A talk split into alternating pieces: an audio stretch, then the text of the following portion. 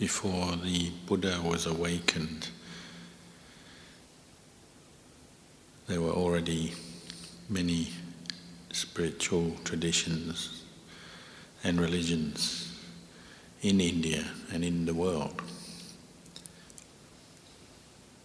So people were familiar with the practice of dana, keeping of precepts, celibacy, familiar with the practice of meditation, development of samadhi, right up to the level of arupa jhana.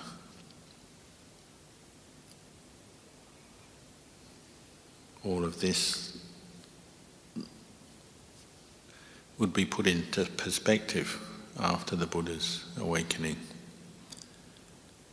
in the sense that it's all a cause for worldly happiness, lokiya, sukha. These are all loka dhamma, lokiya dhammas.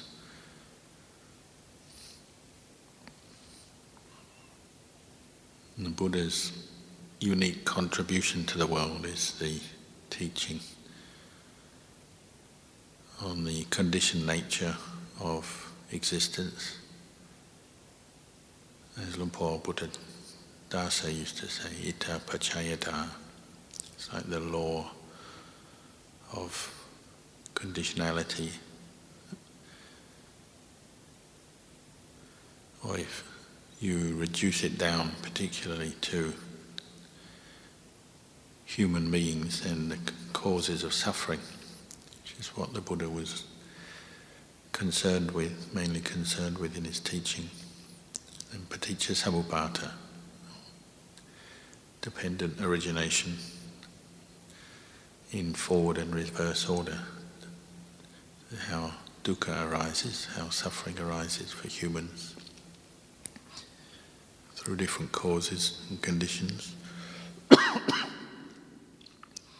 then how it ceases through the removal of those causes and conditions. With this, that arises If this ceases, that ceases. And this is what defines the Buddhist teachings. that they're not teachings that just lead to lokiya sukha, worldly happiness, but lead to lokuttara dhamma, the happiness that's beyond the world. Nibbana, the deathless, and the result of penetrating the Four Noble Truths and paticca is that the mind understands how to remove the causes of suffering and thereby re- remove future birth, birth, aging, death and more suffering. So then these other practices and parts of the path, the dana, the sila, the samadhi, and the panya, the wisdom, all take on a slightly new meaning once they're part of the path that leads all the way to the end of suffering, to the lokuttara dhamma. So the practice of dana in the Buddhist teachings has a slightly different context to general practice of dana, which obviously can be found uh, throughout the world, or the practice of the precepts, when they're part of the path, a causal factor for the ending of suffering, then they become an integral part of the path. They take on a new meaning. Same with samadhi. It's a basis for developing the calm that supports insight.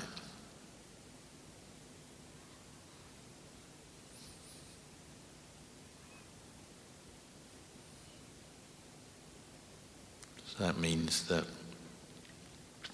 say, studying of the Vinaya, studying of suttas, listening to Dhamma. Again, all of this takes on a new, deeper meaning when it's seen as part of the path that leads to Nibbana, the end of suffering. In the beginning of our practice, reading, listening may have uh, maybe a course of in, source of inspiration, gives us knowledge, understanding. It's only when you see it as part of the path that leads all the way to the end of suffering that it may, maybe takes on, uh, becomes something of real importance. And then even, say, Luang Por Chah used to say even small rules, Sikhawatas and minor rules of training, when you see them as part of the whole that leads to the end of suffering, even they are important. Nothing is unimportant when we're talking about training the human mind in this path.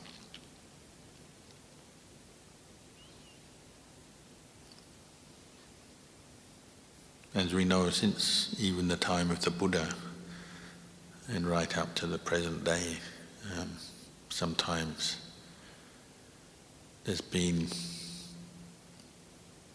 differences of opinion or differences of emphasis in the practice between individuals, Sangha and laity. Sometimes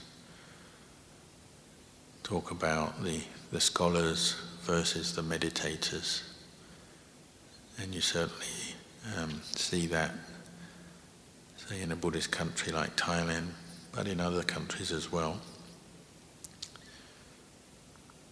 In the old days, particularly, there was a perceived strong difference between the scholar monks and the forest monks, focused more on meditation. They didn't always see eye to eye, or at least the ones with more dust in their eyes, didn't see eye to eye. And something sometimes would look down on each other for different reasons. The scholars would look down on the meditating monks as not really knowing what the Buddha taught, not being able to quote the Buddha maybe. The forest monks often looking back at the scholars as knowing the word of the Buddha but not practicing it not keeping the Vinaya, maybe not meditating, not realizing the Dhamma.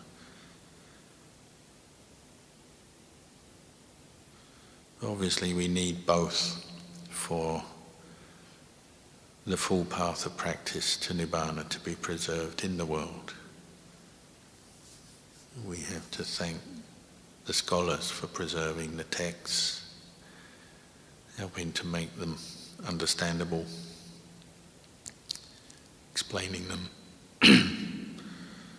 we have to thank the meditators for, you might say, proving that the practice works and being able to give that special insight based on human experience of the practice, the path of practice, sharing that back with the world.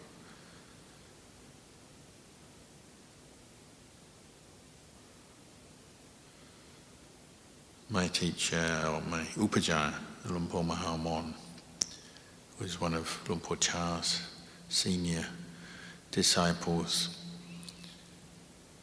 He uh, took over the role of uh, being Upajjhaya when Luang Por became sick, so he was my Upajjhaya at Wat Pah Pong. He often had a lot of insights into this theme the differences between, say, study monks and practice monks. Because he himself had spent his first 17 rains as a study monk, learning the sutras, the Vinaya, uh, from the texts, and then learning Pali up to the sixth grade out of the nine, total of nine grades. He was a sixth grade Pali scholar and very well known for his skills in Pali and in teaching. But then he had some insights into his own lack of development of the practice and was drawn to come and live with Luang Por Chah. But even then he had plenty of doubts about Luang Por Chah, his own ability to practice and teach, and the monks living with him. He brought these doubts or even suspicions with him. But he related on many occasions how a lot of these suspicions were actually unfounded and dispelled in different ways. He said when he came to Wat Pah Pong, he did have a, a strong conceit based on his scriptural knowledge. I know, I remember. And he was a very good, eloquent speaker. He was sharp witted, so he was able to answer questions, give teachings very well. And he wasn't sure that these forest monks really knew their stuff. So he was quite conceited. So one of the first things Luang Por Chah said to him when he arrived was, you know, don't bring your ceremonial fan, because he already had the fan of being a Maha, a sixth grade Pali scholar. Don't bring your fan, your status and your conceit to the practice. You have to set them aside. So he already was pointing to one of the issues that uh, Venerable Mahamon had already considered. But Luang Por Chah received him with metta and encouragement. He said one of his first teachings was from a, actually from a very junior monk, Lung Talat, who was still around when I was a young monk. An old, older man who, whose wife died when he was a layman. He had a, had a wife, family. His wife died, and he was, had a lot of grief. He came to see Luang Por Chah. And Luang Por Chah gave him teachings how to accept dukkha, suffering of life, aging, sickness, and death. Gave him a, a famous metaphor that you can't make the Mae Nam Mun, the, the moon river that runs through Ubon, you can't make it flow backwards upstream. It's the nature of the water to always flow downstream. And you can't bring back the dead, the, the ones you love. They die, they age, they die. You can't change that. So teaching Lung Talat, he uh, inspired him enough to come and keep the precepts as a layman and then he became a monk. And then, so he was one day, he was about two rains. And Ajahn Mahamon was 17 rains. And they were both assigned to come on to Luang Por shorter Bindabata route as he was getting older. And one day they are waiting at uh, one of the old mango trees in the forest. And while they were waiting for Luang Por Chah to arrive, Ajahn Mahamon had noticed that it was in fruit, the mango tree, and there were lots of ripe mangoes. And he couldn't resist just touching one of the mangoes to see how ripe it was while it was still on the tree. And he noticed the two Pantsel Lung, Lung Talat looking at him with fierce, critical eyes. So he said, What's the problem? And uh, Lung Talat said, Why are you asking me what the problem is? You're the Maha, you're the one with all the, the knowledge, the study. You should know. But Ajahn Mahamon, he had some idea why he might be looking at him critically, but he hadn't studied the Vinaya or practiced the Vinaya in a very refined way. Uh, so he wanted to know more and um, later he asked, I think he asked another monk, what was the problem? The other monk, uh, based on the practice and the study of the Pubbasikkha, the Vinaya commentary that Chah had picked up from uh, one of the, the Cam- old Cambodian monk he'd met on Tudong had recommended it. And it became a mainstay of Vinaya teaching in Wat Pah Pong. And there's a lot of explanation of very minor practices and rules that became very much part of the practice at Wat Pah Pong. So one of those rules is that uh, fruit, while it's still on a tree, it's what they call anamasa. It's one of the things you shouldn't touch, like, say, money or musical instrument or a woman's clothing or something like that. So later he realized why Luang Dalat had given him the, the eye. And he said a lot of his time at Wat in the first year was like that, learning through experience. Even junior monks, very junior monks, had already been trained in the Vinaya, telling him, or just giving him the eye, or whatever, pointing out where he may be going wrong in his own practice. Ajahn Mahamon had that love of learning not only from the text but now from experience. So he was always keen to ask and find out why, what, the, where's the problem, where's the issue. He was always seeking more information so he could train himself. And uh, later on, he discussed that again with Luang Dalat, and Luang Dalat was also a very humble monk, even though he's an older man. And he said, "Oh, please forgive me, I wasn't being critical of you out of anger. It was just because of our training in the Vinaya. And Ajahn Mahamon said, oh, don't worry, I understand. And he said, Luang Dalat's eye, giving him the eye when he was making a small mistake, he said when he realized the mistake in the Vinaya, it's like he had, his mind had been like a big balloon full of conceit and knowledge. And then Luang Dalat giving him the eye was like puncturing the balloon so all the air came out. He said this two, Tuvasa monk managed to depuff him. He was puffed up and he managed to depuff him. All the air, hot air, was expelled from his mind in that particular instance.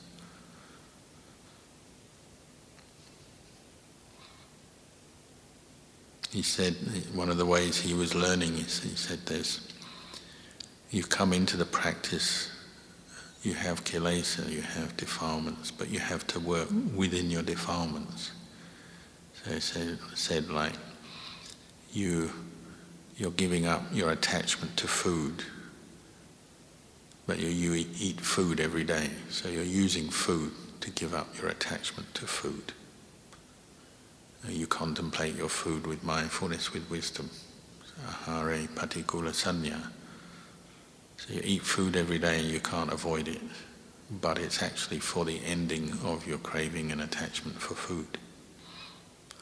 Or even conceit. You bring your conceit with you into the robes, into the practice. But it's conceit that then leads you on to want to know, want to practice want to get the better of your defilements. So it's conceit that can lead to the end of conceit.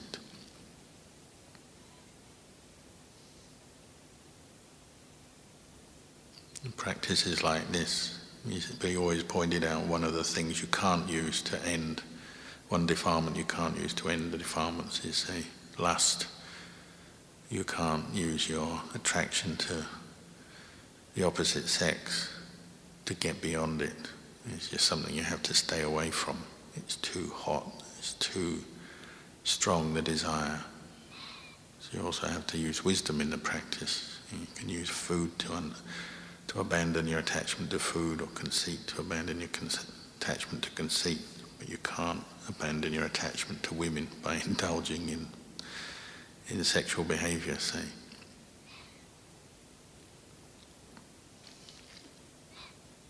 There's another time he mentioned he again he had been used to using money as a study monk. Again, the Vinaya was much looser in this study monasteries, and those monks generally they had to rely on some money donations to keep themselves going. You might say the system was different. They needed to buy books and utensils for study. They needed to, to support themselves. There was no central store or central fund for them. So that's always been the style in the study monasteries. So then coming into Wat Pah Pong, one day he sat down, this time with a, a monk more senior, and he just brought up the question. He really wanted to find out why we don't use money. And so he brought up the question, you know, we, we, maybe it would be convenient if we had money to use.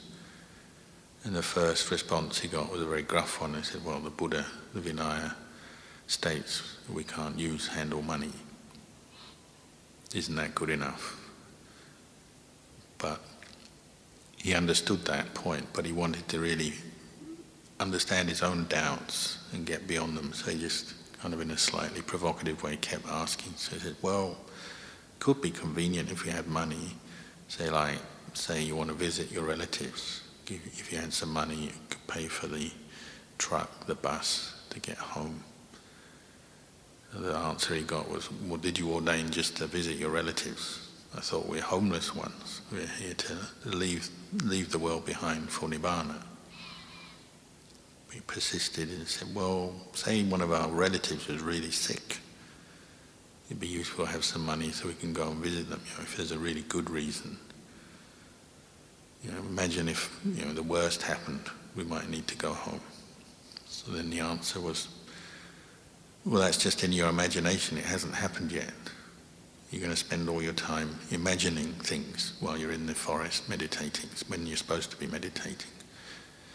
If re- something really happens, we'll go and talk to Luang Por Chah, your teacher, and I'm sure he can sort it out. But don't spend all your time imagining things. And then he changed tack and said, well, what if we're on Tudong and you know, maybe you're walking, you've been walking many days and you get tired. Maybe it's useful to have some money, then we could get a bus somewhere. Again, Graf answered, well, what's the point of going on Tudong? You've got feet. If you're tired, you can still walk. If you've got no money, you can still walk. You don't need money. Then his final question was, well, there must be a few things. It would be more convenient if we had money. We wouldn't need to bother people if we just had money. And then the, uh, the other monk, the final kind of gruff answer was, so really the problem is you want to use money and have money. is that why you ordain then? You just want to be someone with money. You don't want to follow the Vinaya, you don't want to follow the Buddha. And that was it. That was the final question. He said, yep, I'm ready to give up my money.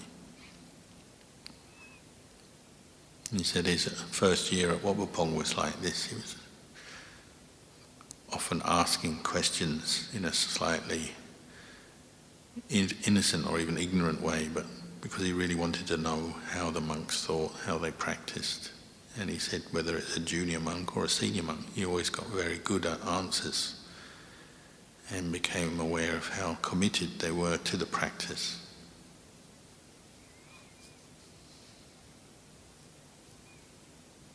We'd quote things like Luang Por Chah talked about how when he went to Luang Por Man's monastery on Tudong before he started Wat Pah Pong, how he went there and he felt that the Buddha Rupa was very beautiful. And someone asked him, said, well, this was Por Man staying in the, very, in the forest in a very small hermitage. It wasn't a big you know, city monastery, well supported. Surely the Buddha Rupa, the Buddha statue, was very small. He said, yes, it was very small. A very simple little shrine, a simple little wooden vihara for when there was meetings. But it was beautiful because of the way the monks related to it, the way they would bow, the way they would be very respectful and humble around the Buddha statue, to keep it clean, do the chores, always be very mindful and uh, respectful when they're around the shrine.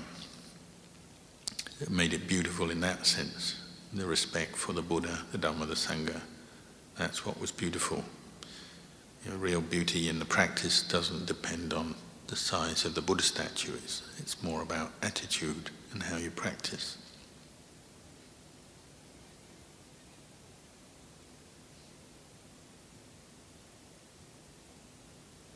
So Luang Por Chah's monks were, over time, became well known for being um, committed to the practice.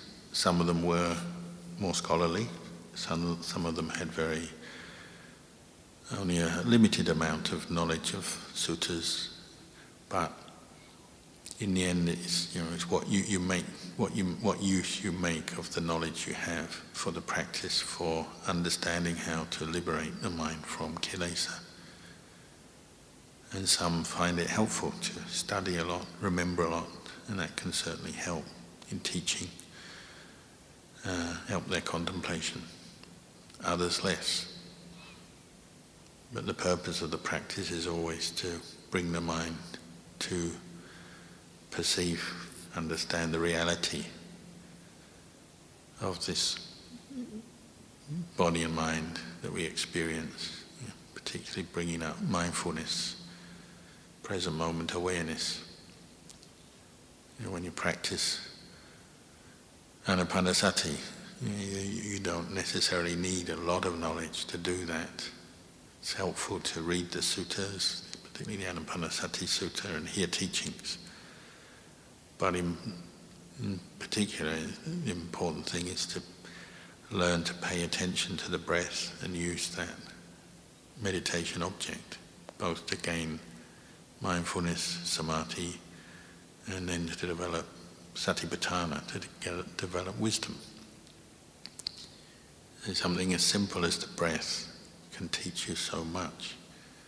You become aware of your in and out breaths the more clear your mind is, the more clear the mindfulness, the clear comprehension, the less the sense of self, the less the emotional reactions that you're getting caught into or the mental proliferation that you're getting caught into. And you're bringing the mind just to see the basic truth. There is breath, breath in, breath out, but there's no person in that breath. There's no being, person. It's just breath, just the air element. And the process of breathing is natural, it's just going on. But of course, because we do have attachment to the body and to our khandhas, five khandhas, even watching the breath can become something that brings up a sense of self. Often when we meditate, you'll notice sense of self forms around the breath, so it sometimes seems difficult just to breathe or to be with the breath. Sometimes we get tension or headaches. Sometimes the breath, the rhythm of the breath becomes an issue. You can see that sense of grasping. It's back to the sense of, back to the teaching of Paticca Craving, clinging, becoming, birth even the breath, you can see how the mind clings, and that sense of self ownership comes out just with the breath. And you don't need a lot of background knowledge and study to do that. It's more about practical application to watching the breath, seeing how your mind reacts to it, what comes up, the different mind states the, the experience. And you gradually coming to see breath is just breath, it's just air element. And what's the same for me will be the same for others. You know, it's just breath going in, breath going out. But most of the time we're not with that, we're with the mental proliferation, the emotional reactions caused by craving, attachment,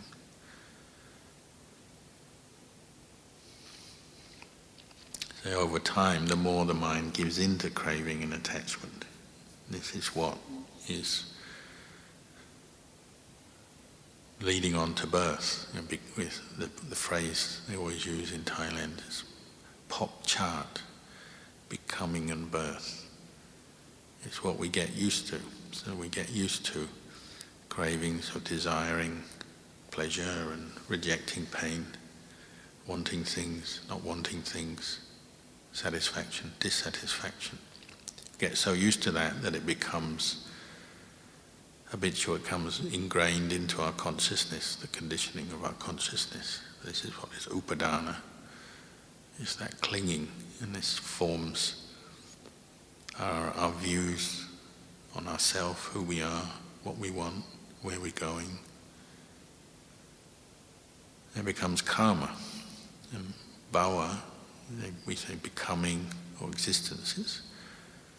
It's what we get used to in our mind, how, how the mind experiences the world, experiences things. Ajahn Chah used to say becoming or bhava.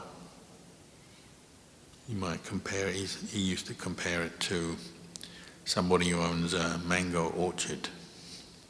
And the becoming is that that's the sphere of their thinking. The craving, the clinging leads to this idea this mango orchard is mine, it belongs to me, it's what's important to me. So then karma is made because you're always thinking about it, relating to it as yours.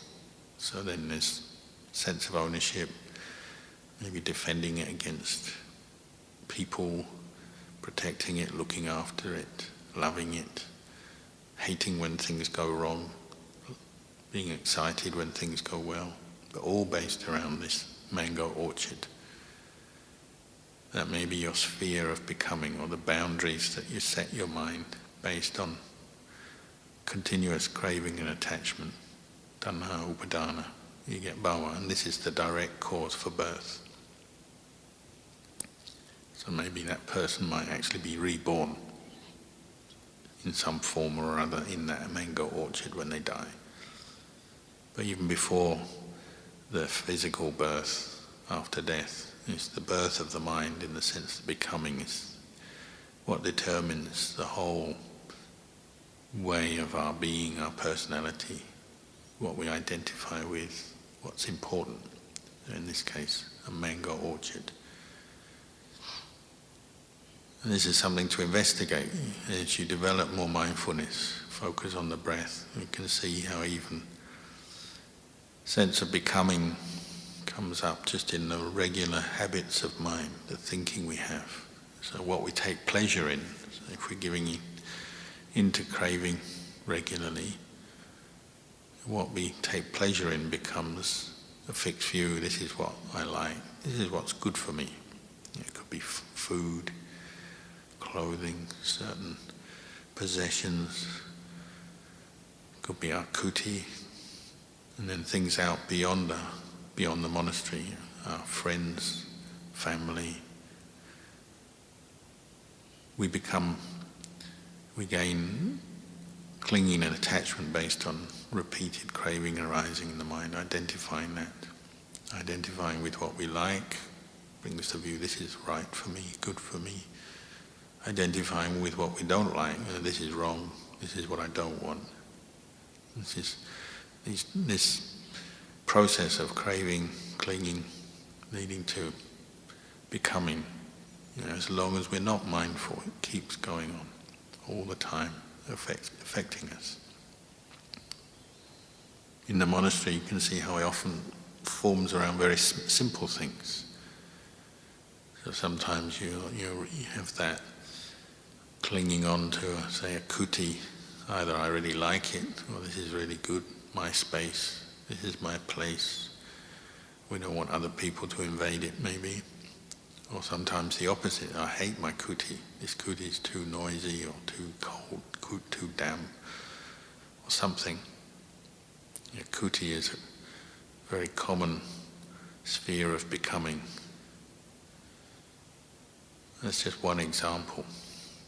You see how if there's strong, strong craving, clinging, becoming, well, how it conditions our behavior, how we relate to other people. And once Luang Por Liam, many years ago, he designed a new kind of kuti at Wat Pah Pong.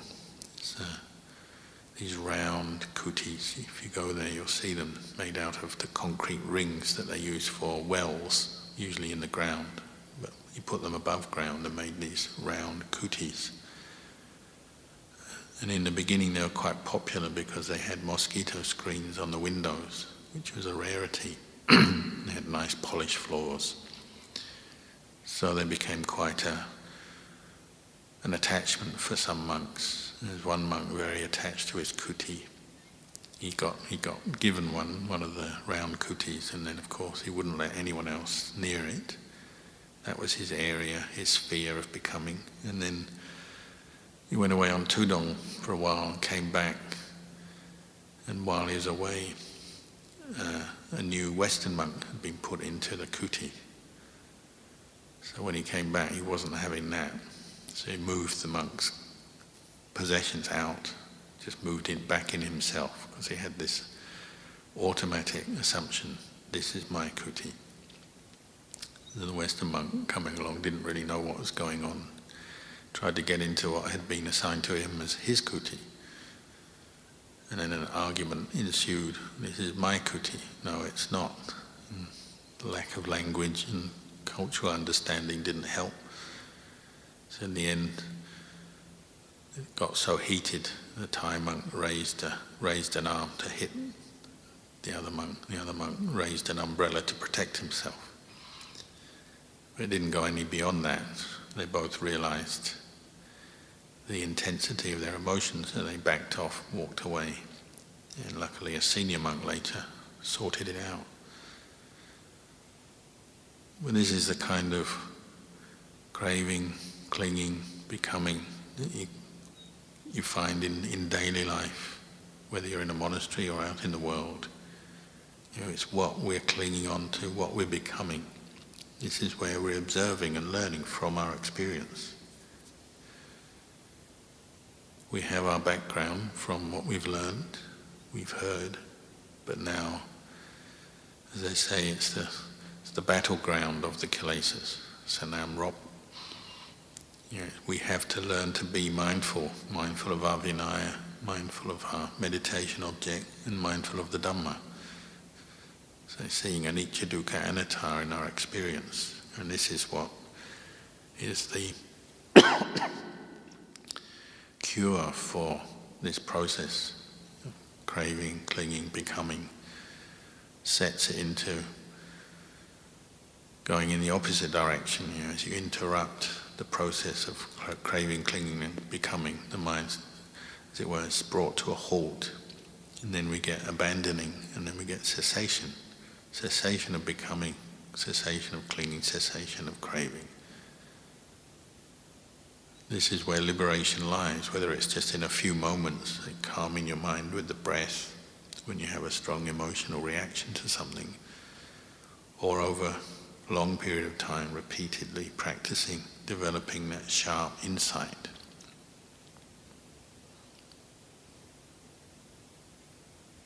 As Luang Por Buddhadasa said, this is the beginning and the end of the brahmacharya, the celibate life, the monk's life.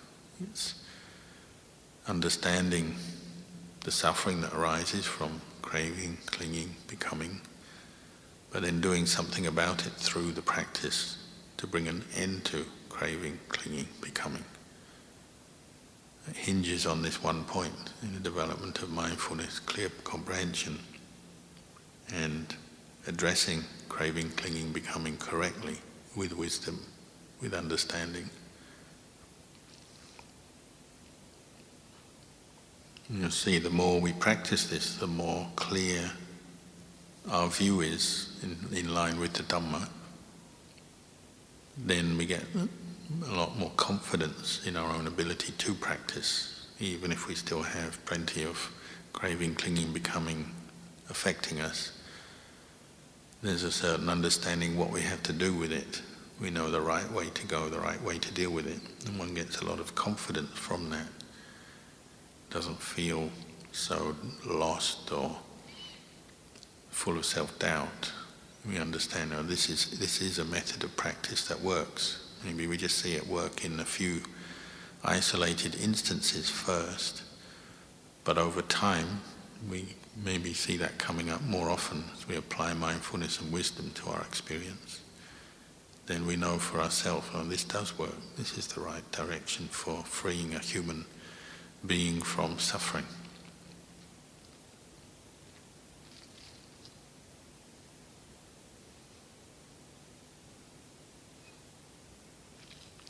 So tonight is the all-night sit, so we have plenty of opportunity to develop our meditation, sitting, walking, contemplating this, bringing up more mindfulness, bringing up patience. You know, you apply your mindfulness to your meditation object. It's not always easy or smooth or pleasant, so we need a lot of patience. And as you practice patience, and you notice what what did Luang Por Chah mean by patience? This is another trademark quality of the monks that trained with him. Patient endurance doesn't mean just blindly sticking with something, blindly waiting. It means maintaining a wholesome state of mind as you endure through something, or as you wait, or as you apply yourself to the practice. So if you're dealing with some pain or feelings of tiredness or a restless mind state or some ill will or sleepiness, when we say practicing patience, endurance, it means actually maintaining a good attitude while you're enduring through these different mind states.